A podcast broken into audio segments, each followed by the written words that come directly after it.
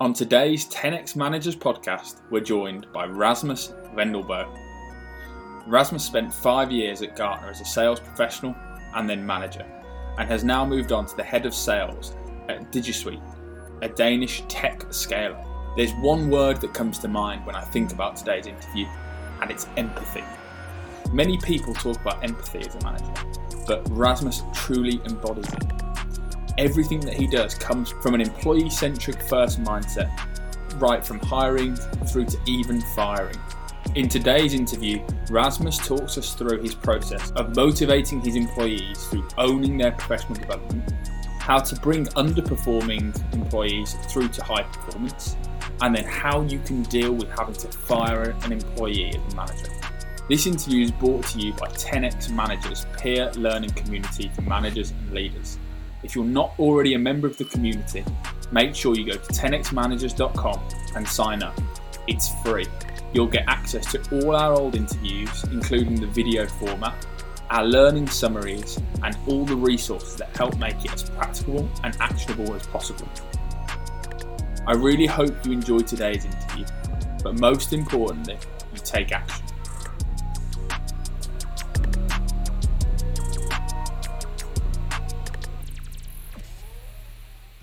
What do you see as the role of a manager, Rasmus?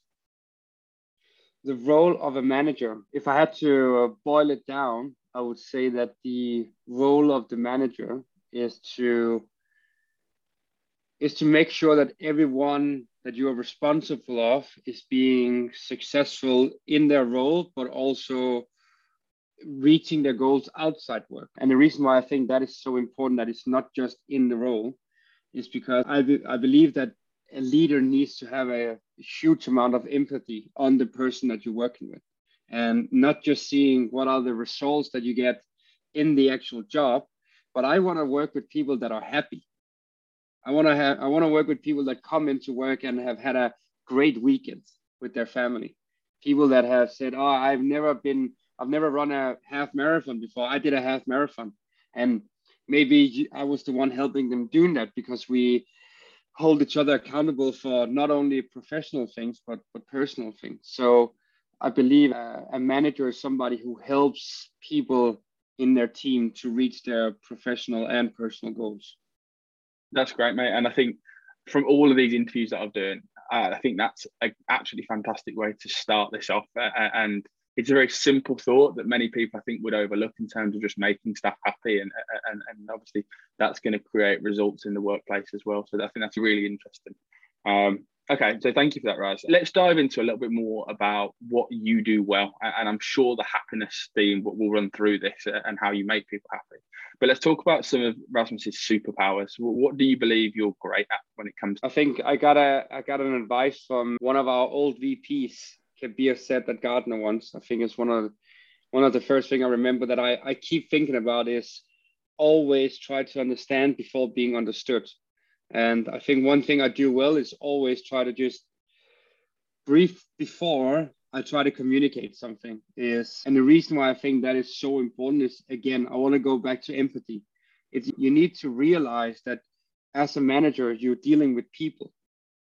And I really try to look at the person before I look at the results. And the reason why I do that is if I had, uh, if, if my son or my mom or my girlfriend or my, whatever, my sister or something like that, would be somebody I really care about.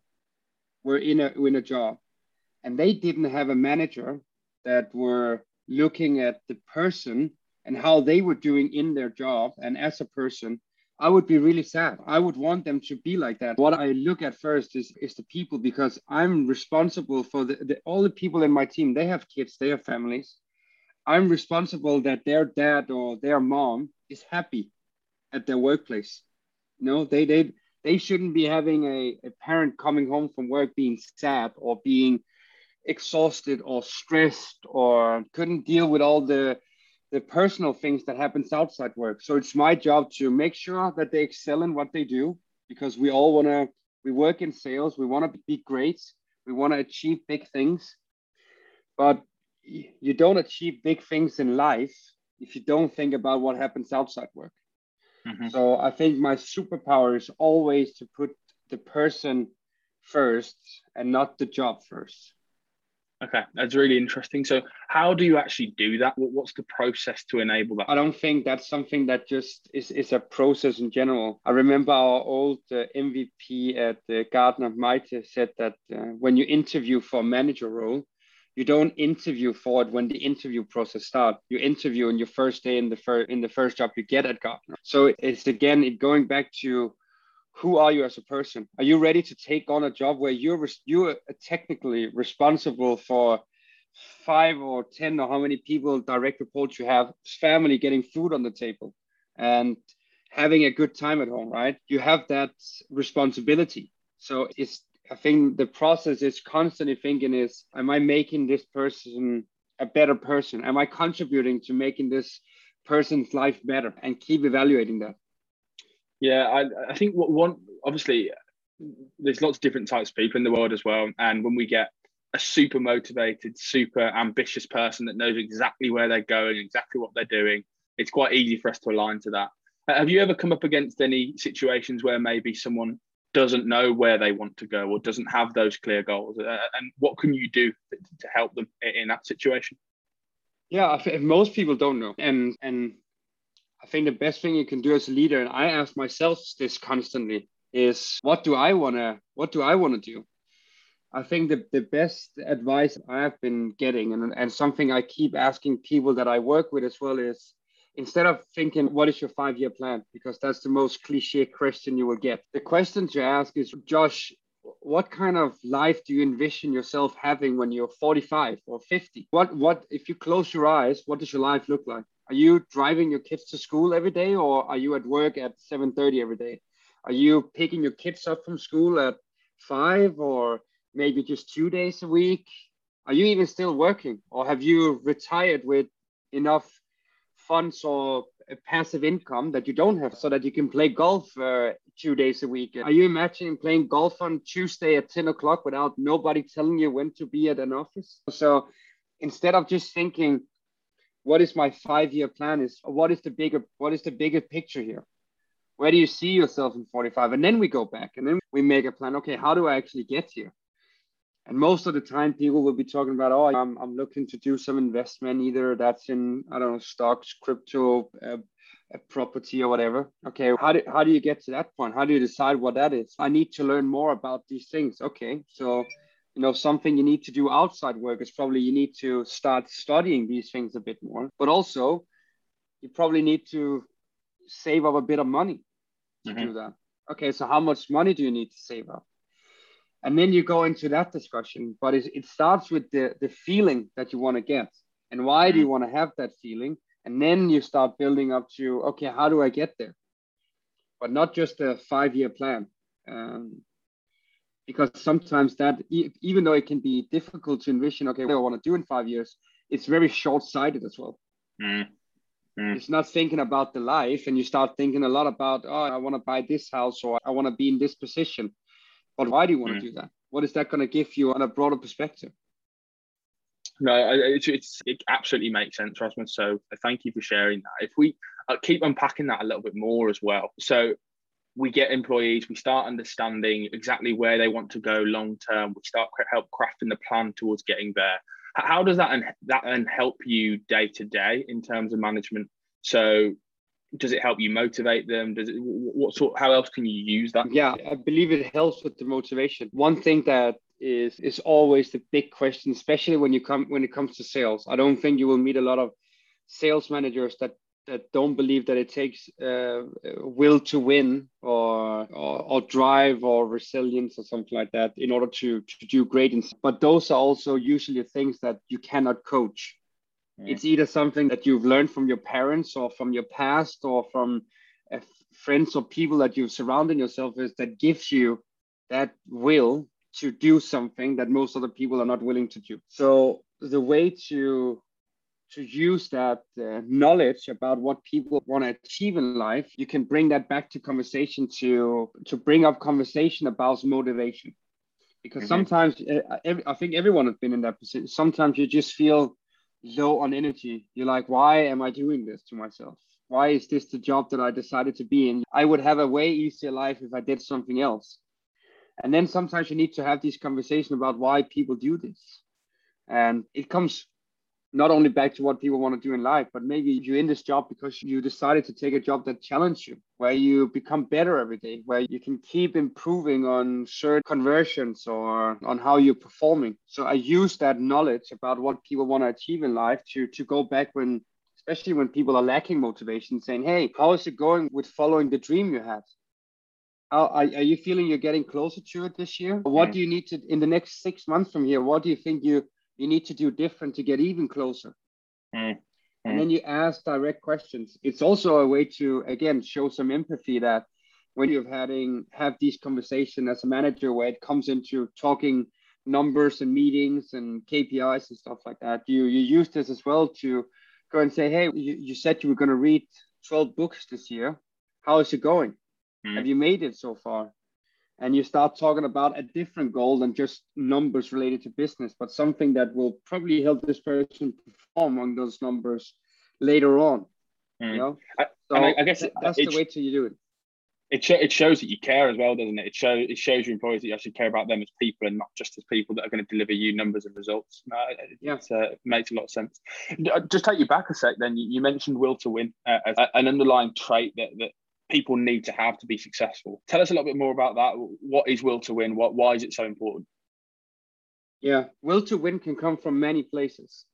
I thought that will to win came because you had either because you had a, a massive dream. A lot of my my my best friends they are professional athletes, so they've been dreaming and have a desire, deep desire since they were kids to win in their sport. And I thought, okay, maybe that's the way what will to win is. Then I then I started working at, at sales, and I thought, oh, to win is when you've had a, a difficult childhood. That gives you like an edge of will to win. But then I met so many people who didn't have a difficult childhood that had a massive will to win. But they were they had a will to win from different places. They had a will to win because they wanted to show their families that they could make it on their own, for example, that they didn't mm-hmm. need the support of the family. It was a different type of will to win. But will to win, I believe, is again, it's coming back to um, to a bit of the resilience as well. Is that on the toughest days, that you're still able to wake up and you push yourself beyond what you thought was able when you just opened your eyes. It's like, okay, I know this is not what I want to do, but I'm going to do it because I have this thing inside of me that tells me that this is the right thing to do. I'm not going to give up here. I'll just, mm. I'll keep going. And no matter how tough it gets, that's what I believe is the will to win. And it takes character to have that. It's mm. not a, it's not, it's difficult to say, oh, you need to, you need, this needs to have happened to you in life before you can have will to win. I don't think that's, I don't think that's true. It's something with the character, mm. and and and what helps you with character is the people that you are surrounded by. So it could be your parents that that have given you to will to win. Could be your friends. It could be a teacher. Could be a early football coach. It could be somebody you've been competing with that, that told you something in a competition where you feel, hey, I want to be like that as well. So it can be different people's influencing you, but it's around the character that you are. And you become a character based on the people that you are spending time with or an, an, an event maybe that has happened in your life. How do you then use will to win? Is it something you're looking for when hiring or is it something you think you can coach into people? I don't think you can coach it. That's mm. the thing. I, th- I think you can reinforce when people have m- lost a bit of motivation, but I don't think you can coach will to win. Is either something that is in your character or it's not. So it's definitely something that I'm looking for when hiring. Okay, that, that's really interesting. Okay, could you give us a story, maybe? And again, you can keep people private and all those sorts of things, but maybe give us a story where you've seen will to win in a person help them achieve great things. Yeah, sure. I think I had a few. I have a lot of ones, but I wanna I want to see which one to, to point out as well. I've been working, I'll, I'll make one that's a bit of general that I've seen multiple times. Mm-hmm. And it's usually somebody who've had a, a fairly good childhood with a lot of love, but they've probably had parents that pushed them a bit harder as well. So there's been a lot of love in the relationship with their parents, but they've had parents where when they started early in sport, for example, they have been pushing them a bit harder, saying, How could you become even better? You know, what could you have done different today?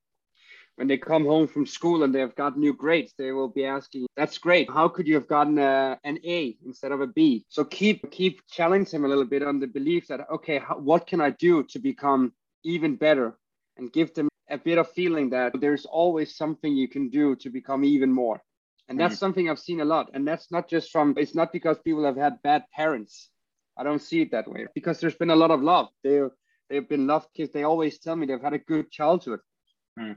But still, they're extremely competitive because they, from a very young age, have been pushed a little bit more. They because they wanted to prove themselves. They wanted to come home maybe to their parents and say, "Look, what it's that's why in, in most sales organization you will have this at Gartner they had the winner circle or some other companies have president club. A lot of those people that I work with, as soon as they made president club or winner circle, the first people they call they the, is their parents, uh, uh. and it's, I made it. Look, I made it, and that's the feeling that they, they want to have. I think that's a great example of, of, of how you don't need to have had a bad childhood to get an, an will to win you also have other ones who had a very difficult childhood that wants to prove themselves, mm. right? They maybe want to break out of what it was like growing up for them because they want to give their family a different life. That's also a completely different desire and will to win as well. But um, I, I think you can find will to win multiple places. I think one thing we haven't um, discussed yet around Rasmus's superpowers and what you're great at. But I think one thing that's clear that must be true based on everything you're saying here is everything you spoke about so far in terms of understand before being understood, have empathy, understand and help them discover what they want to do, long term ambitions, understand their will to win and their background and who they are as a character. All that requires them to really trust you as a manager and to have employees that are going to open up to you and really share these sorts of things with you and really let you in. You must build a great rapport and a great trust up with, with your employees is that something you do naturally or is it something that you actively make? That's a good question. I think most of the time it comes i try to make it come naturally that i want to be a trustworthy person. Mm-hmm. i want to keep my word. When i tell i'm going to do something i'm, I'm going to do it. But it also it also means that i, I want to put my neck out there for you sometimes especially mm-hmm. when you work in a large sales organization or large organization uh, and you have a lot of different people having a lot of interest in different deals. And sometimes mm. you're feeling like somebody in a different country or region is trying to screw you over. It's important to prove that you will not back down for this. You will not back down right? So you will keep fighting for this person internally. Either that maybe you end up winning that internal eh, you know argument or whatever it is but you've done what you should. And you're not afraid to raise your voice to protect the person that is in your team. So that, I think that's one way to to show it as well. But also because I'm thinking about people first, the person. If I have a person in my team that I can feel, no matter if it's a, an, a, a person that I've just become a manager for, somebody who's been working for me for a long time, but if I can feel there is a is a person that is not feeling well, I have this feeling that you know maybe something is wrong. I'll call that person and I'll ask them, and it will not be a business related question. It will be, I saw you on the meeting today. You know, it seems like there's, uh, there might be something wrong. I just want to check, is everything okay? If you need time, then let me know. You don't have to tell me what it is, but if you need time, just let me know and, and I'll give it to you. And I think that's the way to, to earn trust as well, is when you lead with empathy and mm. thinking about this person. I really care. I became a manager because I care about people. That's mm. why it's not because of technology and technology says, yeah, I think technology is extremely interesting. But I'm in sales because I and I'm in sales management because I care about people. If if some other industry becomes extremely attractive in uh, 10 years time, I might that might be the way to go, right? Because I'm in sales and sales management because of people. And then I just ended up in technology because it's a great place to be and because mm. I I really enjoy it. And I will come back to that in one sec, but I've just thought of a question that I think people will find really interesting. And it, it relates to you caring about people as well. And obviously, before you came into technology sales, you spent some time at refugee camps and were working there as well. Did you learn anything in terms of leadership in that environment that you, you brought into the sales world, the tech world? The thing is about, I think what I learned there is it gave me a lot of resilience myself. I've seen hell on earth I worked mm. there for half a year. Things that can still give you nightmare. But what, what I what I learned there as well is to see the people first and thinking again ab- about the person. You never know what story people have, so mm. be curious about it. Try to to understand who they are as a, as a person. Get to know them. You can never judge a person by just the first impression sometimes right? You really need to to to dig into who they are. I met a family in uh, who came from syria a dad with three daughters and a son and his mom. Mm. and they had to leave syria because of, of isis at that point and they flee to greece. So i met we, we took care of them in the refugee camp. And he showed me a picture. We were i sat down with them around the fire one evening and he showed me a picture of their house beautiful house. He was he was his own employee. He had a little business.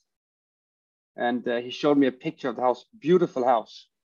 And then he showed me a picture afterwards bombed away. And he told me this story about how he used to be a wealthy man with his family. He never had to he never had to worry about how to get food.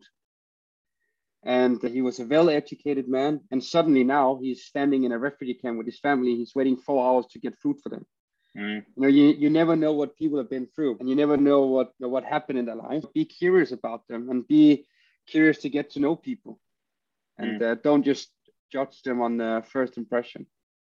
No, I, think that's that's probably something I I learned is uh, you you never know who people what it's been like for them. So I think uh, so. I think it's so interesting, and I, I can see how you've almost carried that lesson over with you into the tech sales world. Again, it's completely different stories, completely different contexts, and just different ends of the, the, spectrum. But I can see how that experience is carried over into into the way that you operate every day now, which I think really and, super interesting. And and I think one one other thing I saw is that in in the refugee camp there is a lot of different NGOs. There's a lot of people there to help, right? Mm-hmm. And what you see as well, different characters that are trying to help. You find the ones that when things are getting very frustrating, they start to raise their voice, they start yelling. And this is people with a lot of authority because they are mm. not refugees. They are here to help. They're wearing a badge with the UN on it. So mm. they can go and leave as they want. If they want to go, they can fly back to their family in Europe. So this is people with authority.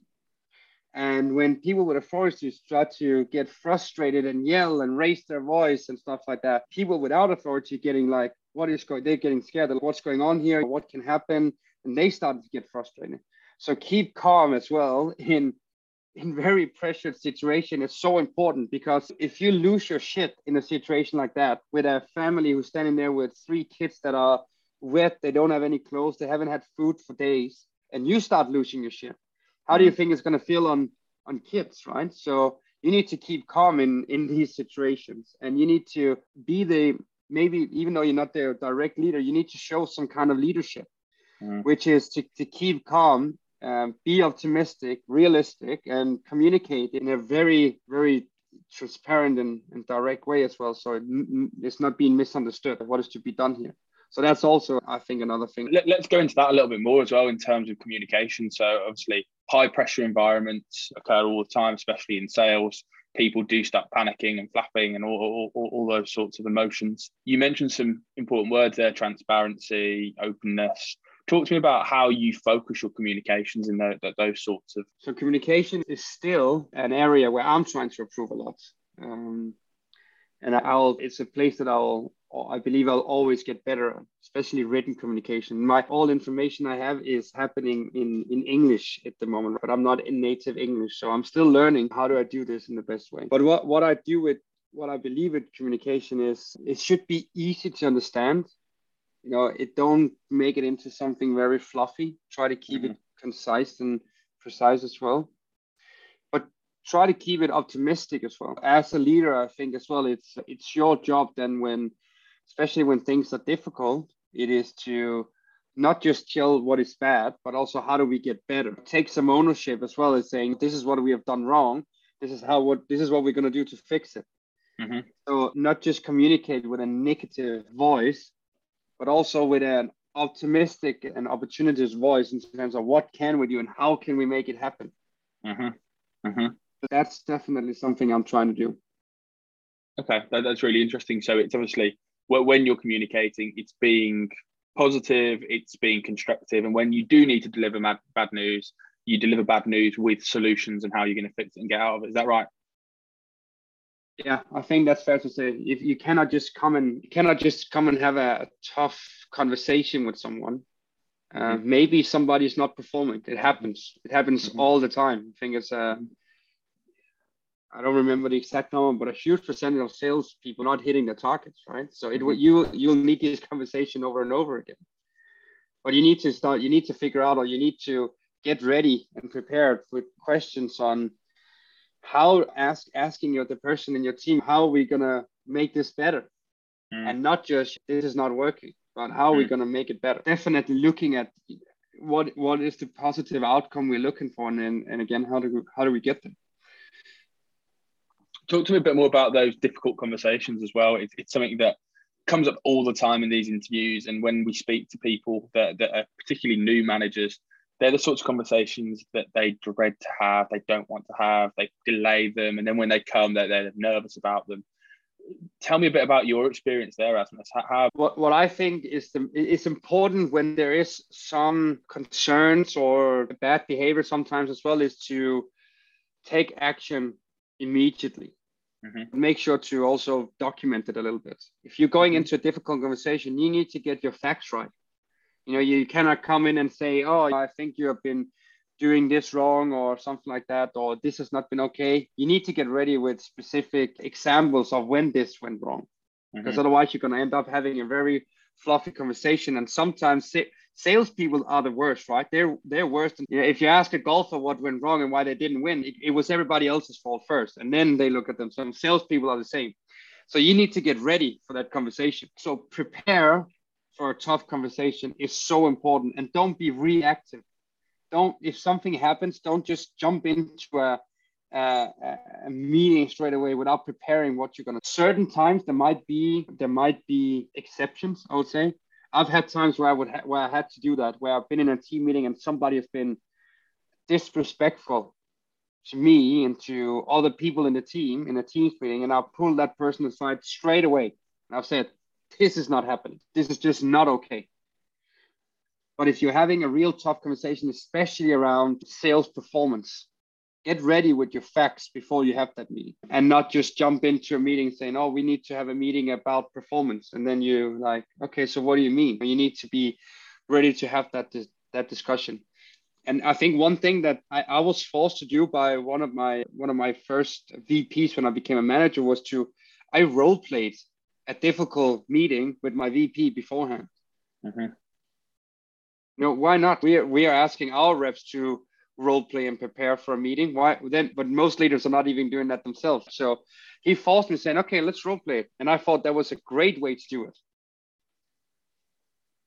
No, I think uh, yeah, prepare. It, it, it, makes complete sense, doesn't it? Prepare properly, have your data, have your facts, so that you can't be disputed in there.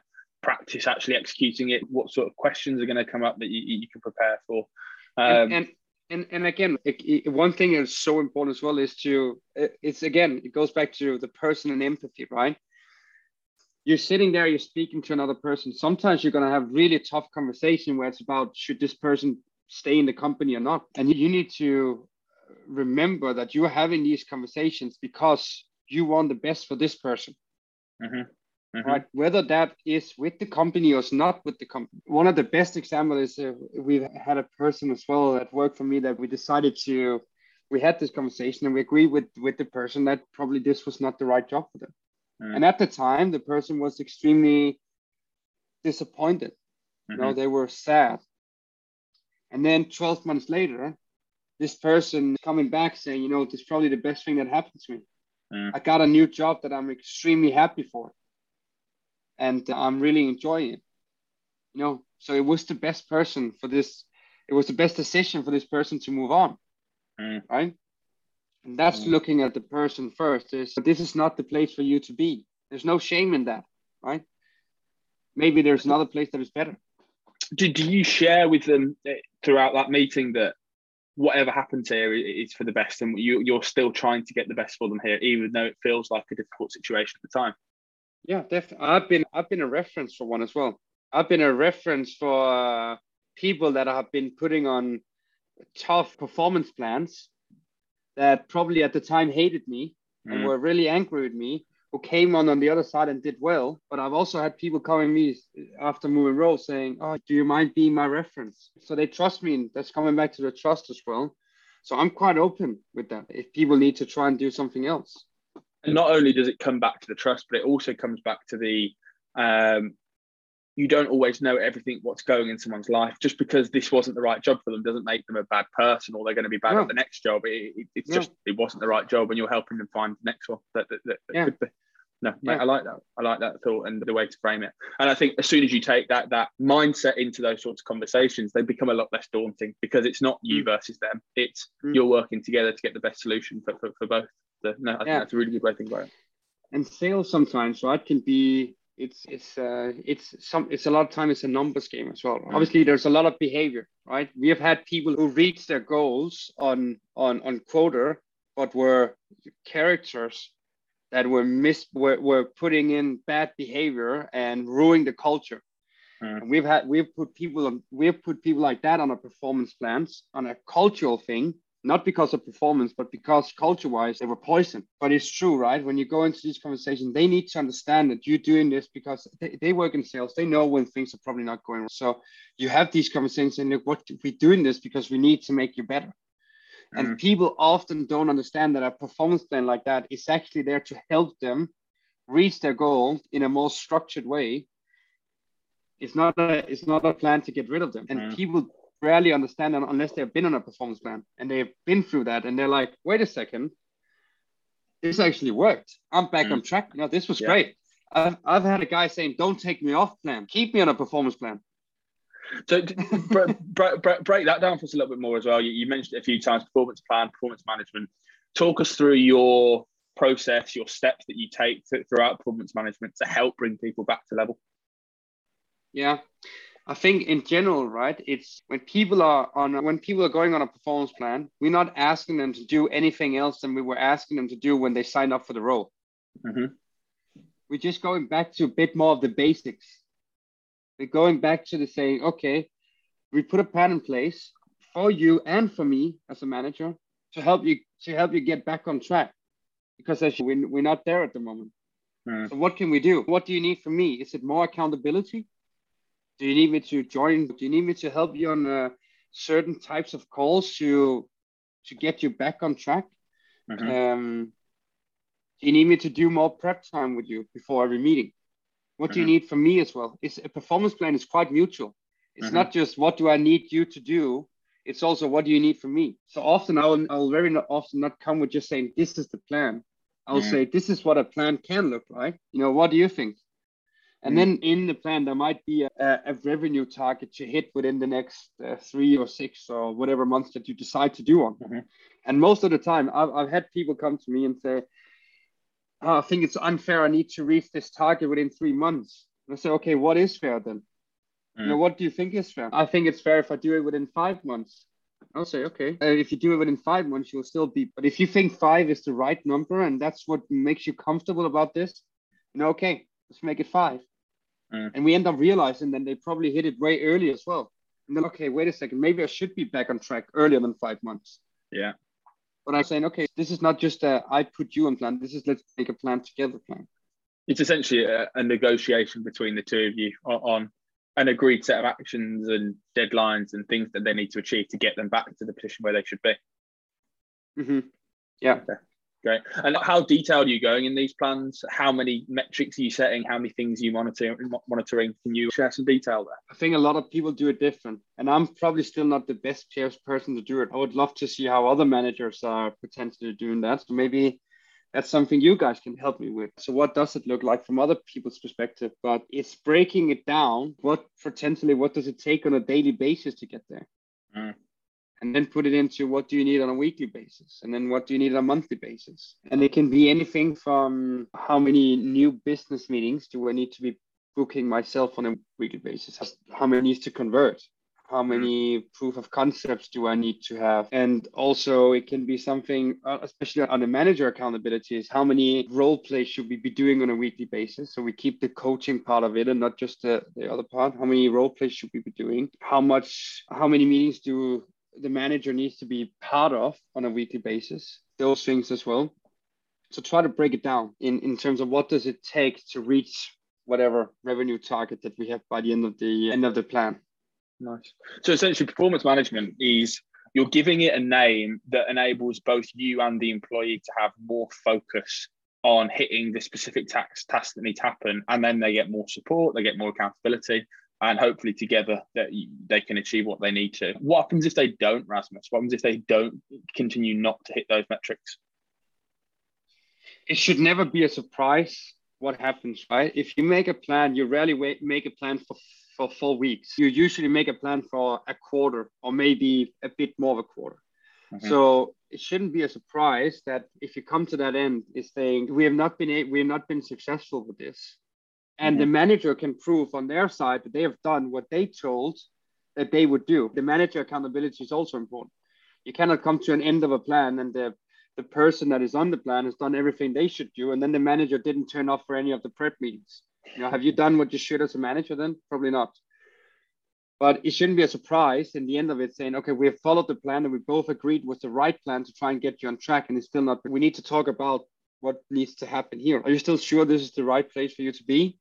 Mm-hmm. You know, does the manager think it's the right place for, for this person to be? But it shouldn't be a surprise. Mm-hmm. It's, you need to have you need to have meetings in between that to discuss okay so what's happened are we following the right plan do we need to change it so you keep that constant conversation over that period of time it shouldn't be okay, time's over, plan's over, that's it. You know, sorry, didn't work out. It shouldn't become as a surprise to this person. Mm. I've had a few times where the plan hasn't been working out. And what usually happens is, and this is with the person who came back and asked for, for a referral, right? Somebody who was, was actually happy that this is what happens to them. But uh, this uh, person realized himself before the plan was over, say, coming to me saying, Look, I think I realized that this is not the place for me to be. Mm. We've done what we should do. I think we're doing more than most other people. It's just this is just not for me. It's time for me to move on. Mm. And I said, okay, you know, it's okay. Not uh... Where do you want to go then? And then, then I was just curious about what's next. What do you want to find out? Yeah. And then help you can help them then as well, can't you? Prepare yeah, for interviews sure. and all that. You know, see, yeah, I'll prepare you for interview. I'll be a referral if you need to. I don't care. I'm not here to I'm, I'm not here to part its enemy. I'm hopefully here to part of you saying it didn't work out for me, but at least I had a manager who gave it all they had to try and yeah. make me successful in this role. Yeah. That's what I want to be. And I think that links nicely all the way back to the beginning of the interview where you shared that ultimately you're in this role because you care about the person, not to hit the numbers or to necessarily hit that, but it's because you care about the people and helping them achieve, uh, mm-hmm. and you can help them move on and do the best thing. Okay, that's great, Rasmus. And I think we'll finish on one final question, and it's quite a broad question. It's a question that we ask everyone, but looking over your management leadership experience you've had, can you identify one time or one action or one thing that has happened to you or you, that you've done that's had the biggest impact on you as a leader? the biggest impact. I'm just trying to flip around in my head now which one. But I've, I've had, I, I'll say one experience, right? And something that was really, that gave me a great feeling. And what, when, it, when I realized that, you know, being a manager and, and a leader is, is something I, really matters a lot to me. I had a person that I took over my first team and, and I took over a person who was now a good friend of mine as well. And he was not performing very well and I we decided to put him on a performance plan to get him up to speed. And when this first happened, he was not happy because he thought that a performance plan was, you know, let's get rid of this guy, mm-hmm. which it wasn't. So we made a performance plan, and by the end of uh, the first quarter, he was number one in my team. Mm-hmm.